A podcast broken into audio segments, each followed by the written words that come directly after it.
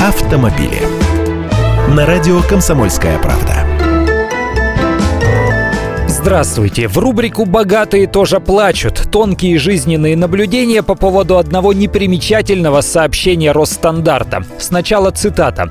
Федеральное агентство по техническому регулированию и метрологии, это и есть Росстандарт, поступила информация о проведении добровольного отзыва 86 транспортных средств марки Bentley в скобочках Бентайга.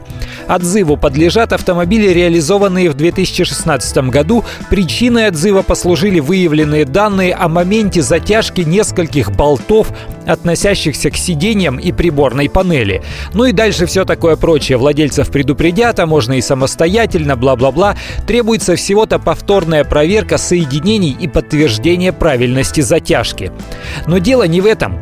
Дело вот в чем. Получается, в России в этом году продано более 86 штук Bentley Bentayga. Это самый дорогой в мире внедорожник. У нас они примерно 20-25 миллионов рублей стоят. 86 штук куплено на 2 миллиарда. Кто эти замечательные люди? Это верхняя сотня Forbes, предприниматели, начавшие с низов.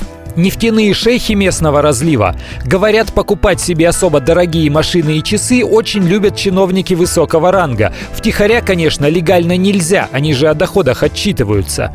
Я вот что предлагают борцам с коррупцией. Засады там устроить. И посмотреть, что это за люди и чьи водители протягивать болты приедут. Наивное, конечно, предложение, детское, и все же. Автомобили.